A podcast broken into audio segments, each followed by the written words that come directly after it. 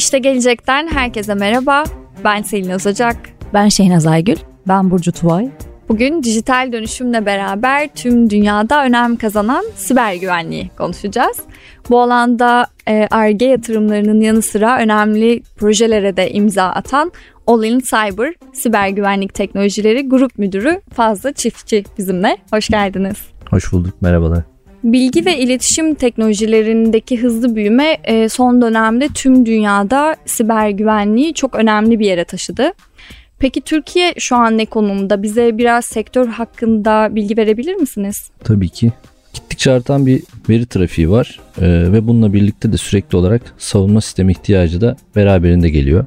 Türkiye'de siber güvenlik pazarı dediğimizde aslında üç yüz milyon doların üzerinde bir hacimden bahsediyoruz. Ee, ve bilindiği gibi de bu pazar gün geçtikçe büyümeye devam ediyor.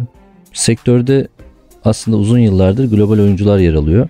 Ama bunun yanında yerli ve milli oyuncular da her geçen gün e, pazarda güçlenerek global dünyaya doğru açılmaya başlıyorlar. Biz de aslında bu yerli ve milli oyuncuları destekleyen bir danışmanlık şirketi olarak yer alıyoruz. Türkiye dijital dönüşümde her geçen gün artış gösteren istikrarlı bir konumda yer almaya devam ediyor. Bizim buradaki en büyük avantajımız da genç bir nesle sahip olmamız. Teknolojiye çok hızlı adapte oluyoruz. Aslında e, ülke olarak da teknolojiyi çok seven bir Ee, ülkeyiz, toplumuz. Her şey çıktığında hemen yenilerini kullanmaya gayret gösteriyoruz.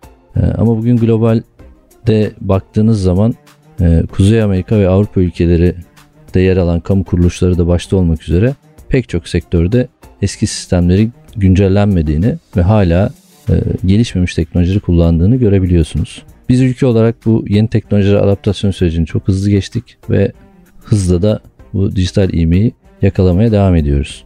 Bir ivmeyi kazandığınızda aslında bunun sürekliliğini de sağlamanız gerekiyor ve sürekli de gelişime odaklanmanız gerekiyor. Ve buradaki yapılan atılımları da gerçekleştirirken heyecanı yitirmeden yola devam etmek çok daha kıymetli bizler için. Tabii bütün bunları yaparken güvenlik tarafını, yani siber güvenliği de her zaman bir kalkan olarak kullanmak zorundayız ve hiçbir zaman göz ardı etmemeliyiz. Dijitalleşme, bilişim ve teknoloji atılımları riskleri de tabii birlikte getiriyor. Türkiye'ye baktığınızda Global Siber Güvenlik Endeksinde dünyada yirminci, Avrupa'da da on birinci sırada yer alıyor. Yatırımlara baktığınızda, yani sektörel yatırımları göz önüne aldığınızda da iki bin yirmi birde yapılan yatırımlar bir önceki yıla göre iki kat arttığını görüyoruz. Siber güvenlik konusunun uluslararası boyutta önem taşıdığını da düşünürsek aslında trendin bu yıl daha da yükseleceğini rahatlıkla söylemek mümkün. Günümüzde sürekli ilerleyen bir teknolojiden bahsediyoruz. Dolayısıyla kurumları da aslında yenilikçiliğe ve sürekli kendini geliştirmeye mecbur kılıyor. Bu gelişmeleri yaparken kurumların dikkat etmesi gereken hususlardan bahsedebilir misiniz? Tabii ki. Aslına baktığınızda siber güvenliğin üç ana bacağı var. Sadece teknolojiyle bunu sürdürebilir kılmanız çok mümkün değil.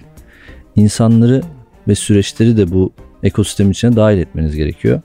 Güvenlikte en zayıf halkın insan olduğunu düşünürsek aslında zincirin en zayıf halkası eğitilmesi gereken ya da işte geliştirilmesi gereken ilk katman olarak düşünülebilir. Dolayısıyla öncelikle insanları eğiterek başlayabiliriz. Sonrasında şirketin süreçlerini belirleyerek bunları teknolojiyle destekleyebiliriz.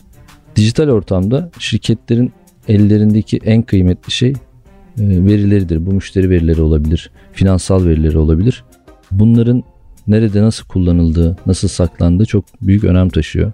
Dolayısıyla güvenlik teknolojilerini biraz da veriyi korumak üzerine konumlandırmak gerekiyor. Güncel teknolojileri burada kullanmak aslında en önemli kriterlerden bir tanesidir. Özellikle son iki üç yıldır evden çalışma dönemine girdik ve bu muhtemel olarak da uzunca bir zaman devam edecek gibi gözüküyor. Bu dönemde şirketlerin sunucularına uzaktan erişim sağlayan kişilerin yaptığı aktivitelerin ya da uzaktan erişimlerin nasıl yapıldığını kontrol altına alınması gerekiyor. Diğer bir altını çizmek istediğim konu da e, bilgi ve veri güvenliğinin finansal, yasal ve itibar kaybıyla sonuçlanmaması için ihtiyacın iyi analiz edilmesi gerektiğidir. Çünkü olası bir vakada şirketler sadece bir veri kaybetmiyorlar. Bununla birlikte itibarlarını, finansal kayıplar da yaşayabiliyorlar. Şirket hangi verileri kimden nasıl topluyor, nasıl kategorize ediyor, nerede ve nasıl saklıyor, nasıl kullanılıyor? Bu soruların her birine dikkatle yanıtlamak gerekiyor ve süreçleri bunların üzerine inşa etmek gerekiyor. Bu süreçlere dahil olan tüm çalışanlar, veriye erişimleri düzeyinde eğitilmelidirler. Ve bütün çalışanları da bu sürecin içerisine dahil etmek gerekiyor. Çalışanın kişisel verisinin güvenliği, özel nitelikli kişisel verisinin güvenliği de şirketin güvenliğinin artık bir parçası ve kurumsal veri bütünlüğünün içerisinde yer alıyor. Dolayısıyla bunun da güvenliğini maksimum seviyede sağlayacak teknolojik altyapıların kurulması gerekmektedir.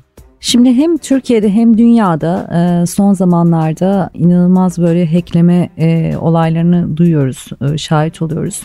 Bu anlamda da tabii şirketlerin en büyük ihtiyacı siber güvenlik. Fakat Türkiye'ye baktığımız zaman ters bir orantı var. Çünkü Türkiye'de maalesef şu anda on beş bin siber güvenlik uzmanı açığı bulunuyor. Bu konuda sizce neler yapılmalı? Bu açık nasıl kapatılabilir? Biraz bahsedebilir misiniz? Aslında burada baktığımızda eğitim konusunda eğilmemiz çok yakın bir zamana adresliyor. Dolayısıyla da açık hızla oluşmaya başladı. Bunda tabii farklı faktörler de var. İhtiyacın çok artması. Yani güvenlik alanının Türkiye'de gelişmesi bu siber güvenlik uzmanı açığını tetiklerken bir yandan da aslında kalifiye kaynakların farklı coğrafyalara göç etmesi diyelim buna. Bu da bu açığın daha da yukarıya çıkmasını sağladı. Üniversitelerde geçtiğimiz işte üç beş yıla kadar siber güvenlikle ilgili eğitimler verilmiyordu. Ancak daha yeni yeni verilmeye başlandı. Lisans ya da yüksek lisans programlarıyla da desteklenmeye devam ediyor. Bu aslında güzel bir gelişme. Ee, peki biz burada ne yapıyoruz All in Cyber olarak dediğimizde siber güvenlik alanında genç arkadaşları yetiştiriyoruz. Yani staj döneminden alıp güvenlik okuryazarlığını arttırmaya çalışıyoruz. Yani bir işe girdiklerinde bir şeyleri çok daha hızlı öğrenmelerini sağlamak için bir eğitim müfredatı belirledik. E, belli üniversitelerde de anlaştık ve Kafein'in aslında içerisinde bulunan akademiye ek olarak bir de All in Cyber Güvenlik Akademisi'ni kurduk. Rakamlara baktığınızda da TÜBİSAD'ın iki bin yirmi bir raporunda beceriler endeksi yer alıyor. E, bu endekste eğitim için önemli bir gösterge.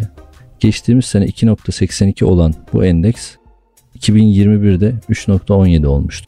Biz de bu ana katkı sunarak istihdamı arttırmayı ve genç arkadaşları sektöre hazırlamayı hedefliyoruz. Eğitime verdiğiniz önemden Türkiye'deki e, nitelikli iş gücünü arttırmaktan bahsettiniz. Bu süreçte bir de Türkiye'nin sayılı yerli ve milli firmaları arasında da yerinizi aldınız. E, bu alanda sizi öne çıkaran hizmetler neler oldu? Aslında ben biraz da kurumdan bahsedeyim sizlere.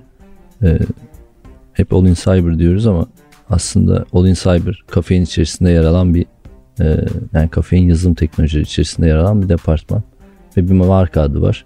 Bir güvenlik danışmanlık departmanı olarak düşünebilirsiniz bunu. Kafein teknoloji zaten aslında iki bin beş yılından bu yana faaliyet gösteren e, ve Türkiye'deki sayılı büyük yazılım şirketlerinden diyebiliriz. Burada güvenlik danışmanlık şirketi olarak neler yapıyoruz? Aslında birçok yerli ve yabancı üreticiyle alakalı danışmanlık hizmetleri veriyoruz. Bakım destek hizmetleri veriyoruz. Eğitim bunun içerisinde önemli kalemlerden bir tanesi. Çok hızlı ivmelendi. Bunun yanında danışmanlık hizmetleri de veriyoruz. Yani güvenlik adına ürün değil ama süreçsel danışmanlık hizmetleri de verebiliyoruz. Bu şekilde aslında yapıdan biraz bahsetmiş oldum. Bunun yanında butik bir siber güvenlik danışmanlığı şirketi olduğumuzu söylememiz mümkün. Ee, bu da bize sektördeki dezavantaj durumundaki müşteri odaklılığını önceliklendiren büyük bir avantaj getiriyor. Çünkü butik olmaktan ya da o butik ruhu kaybettikten sonra çevikliğinizi de kaybediyorsunuz. Dolayısıyla hizmet kaliteniz de sürdürülebilir olmuyor. Bizim buradaki birinci hedefimiz en büyük olmak değil, en iyi hizmet veren danışmanlık şirketi olmak ve bunun için de her geçen gün çalışıyoruz. Hem eğitim anlamında yani kıdemli arkadaşlarımız da yetişmiş arkadaşlarımız da eğitim almaya devam ediyorlar. Gelişimlerini sürdürüyorlar. Yeni gelen arkadaşlarımızı da hızlıca bu sürece adapte etmeye çalışıyoruz. Farkımız nedir dediğimizde de aslında güçlü üreticilerle ve teknoloji sağlayıcılarla birlikte bir e, yaptığımız işbirliktelikleri diyebiliriz. E, paket çözümler yerine ihtiyaca yönelik çözümleri müşterilerimizle adreslemeye özen gösteriyoruz. Bizi diğerlerinden farklı kılan bu. E, son dönemde özellikle pandemiyle beraber artan siber saldırılar çok konuşuluyor. Sizin gözlemlediğiniz tehlikeler neler? Aslında şöyle diyebiliriz. Devletler, şirketler bunların hepsini bir tarafa bırakalım. Dünya çapında baktığınızda bugün işte eski usul savaşlar yerine artık daha çok dijital savaşlar baş gösteriyor. Kurumlar ya da devletler birbirlerine bir zarar vermek istediğinde ya da bir menfaat sağlamak istediğinde dijital dünyada savaşlar yapmaya daha çok gayret gösteriyorlar diyelim. Dolayısıyla aslında baktığınızda buna dijital olarak herkes bir tehdit altında yer alıyor. Global olarak bakıldığımızda da bölgemizde yalnızca şirketler düzeyinde de değil, e, devlet düzeyinde de siber güvenliğin çok önemli bir noktada olduğunu söylemek mümkün. Bölgemizdeki en güçlü oyuncu Rusya, İngiltere, Fransa, İsveç ve Estonya'da Avrupa bölgesindeki diğer güçlü devletler arasında yer alıyor. Son dönemde fidye yazılımların sayıca çok arttığını söylememiz mümkün. Bunların temel amaçları finansal çıkar elde etmeye yönelik ve saldırıları da bu şekilde planlıyorlar. Bu hem bireyler hem şirketler hem de devletler seviyesinde yapılabiliyor. Fidye yazılımlarla ele geçirilen veriler ancak siber suçlara, kripto paralarla ödemeler sonucunda geri alınabiliyor. Hatta çoğu senaryoda alınamadığını görüyoruz. Bu konudaki en popüler örnek de aslında iki bin yirmi bir yılında Amerika'daki bir enerji şirketine yapılan saldırı sonucu oluştu. Burada petrol boru hattı kapatıldı. E, petrol sıkıntısının oluşmasına sebep olundu ve aslında bu da devamında birçok şey getirdi. Uçuşlar ertelendi, benzin istasyonlarında benzin bulunamadı e, ve sonunda da olağanüstü hal ilanına kadar giden bir süreçten bahsediyoruz. E, bu tip saldırılar da aslında şirketlerin direkt olarak operasyonel faaliyetlerine yapılan saldırılar ve genellikle itibar kaybetmeleri yönünde yapılan finansal bir çıkar değil de itibar kaybı yaratmak için yapılan saldırılardandır. Buna benzer başka bir saldırı da İrlanda'da Sağlık Bakanlığı sistemlerine yapılmıştı. Burada özel nitelikli veri dediğimiz sağlık verileri yer alır ve aslında birçok kişinin sağlık verilerini riske girmiş oldu. Bir süre sağlık hizmeti verilemedi çünkü sağlık sistemi çalışamaz vaziyete geldi. Yani özetle aslında toparlamak gerekirse siber saldırı yalnızca kurumlara değil, kurumların ellerinde bulundurdukları bireylere ait verileri de hedef almaktadır. Kişisel verilerin korunması sorumluluğu da dolayısıyla kurumlara aittir. Şimdi Amerika'da bir enerji şirketine yapılan saldırıdan bahsettiniz. Benzer bir şekilde İrlanda'nın Sağlık Bakanlığı'na yapılan bir saldırıdan bahsettiniz. Fidye yazılımlardan bahsettiniz. Bu internet yoluyla işlenen suçlar kapsamında bunların yani yol açtığı hasar tahmini olarak ne kadar bir büyüklüğe ulaştı?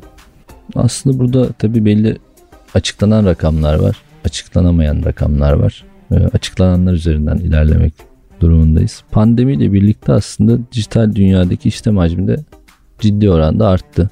Dolayısıyla bu alandaki güvenlik açıkları ve istismar da arttı. Çünkü yüklü miktarda bir hacimde e, yani dijital hacim var ve bu aslında saldırganların dikkatini çekiyor ve iştahını kabartıyor diyebiliriz.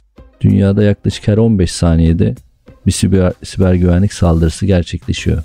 Ve iki bin yirmi iki yılı sonuna kadar da başarılı saldırı, yani başarılı olan saldırıların maliyetlerinin yaklaşık yüz kırk milyar dolar olacağı gibi bir öngörü mevcut. ENISA tehdit ortamı iki bin yirmi bir raporuna göre de DDoS kaynaklı saldırılar, yani aslında web erişim, yani web servislerini devre dışı bırakan ve hizmet veremez konuma getiren saldırılar pandemi dönemiyle birlikte artış gösterdi. iki bin yirmi yılında bu saldırıların sayısının on milyonu aştığı gözlendi. Bir önceki yıla göre neredeyse on katlık bir artıştan bahsediyoruz. Keza aynı raporu incelediğinizde fidye yazılımı telafi etmek artık oldukça bütçe gerektiren bir iş haline geldi. iki bin yirmi bir yılında bu iş için ortalamada bir virgül seksen beş milyon dolar ayırmak gerektiği de e, eldeki verilerde mevcut. Fazlı Bey, iyi ki geldiniz. Çok teşekkür ederiz. Verdiğiniz veriler sayesinde aslında siber güvenliğin her ne kadar kurumlara, e, devletlere yönelik olduğu bir ortamda da olsak hepimizin günlük hayatlarında ne kadar etkilediğini e, öğrenmiş olduk. Her on beş saniyede bir siber saldırı yapıldığı gerçeğiyle yüzleştirdiniz bizi. Çok teşekkürler. Ben de beni bugün konuk ettiğiniz için sizlere çok teşekkür ederim. Umarım aydınlatıcı olmuştur.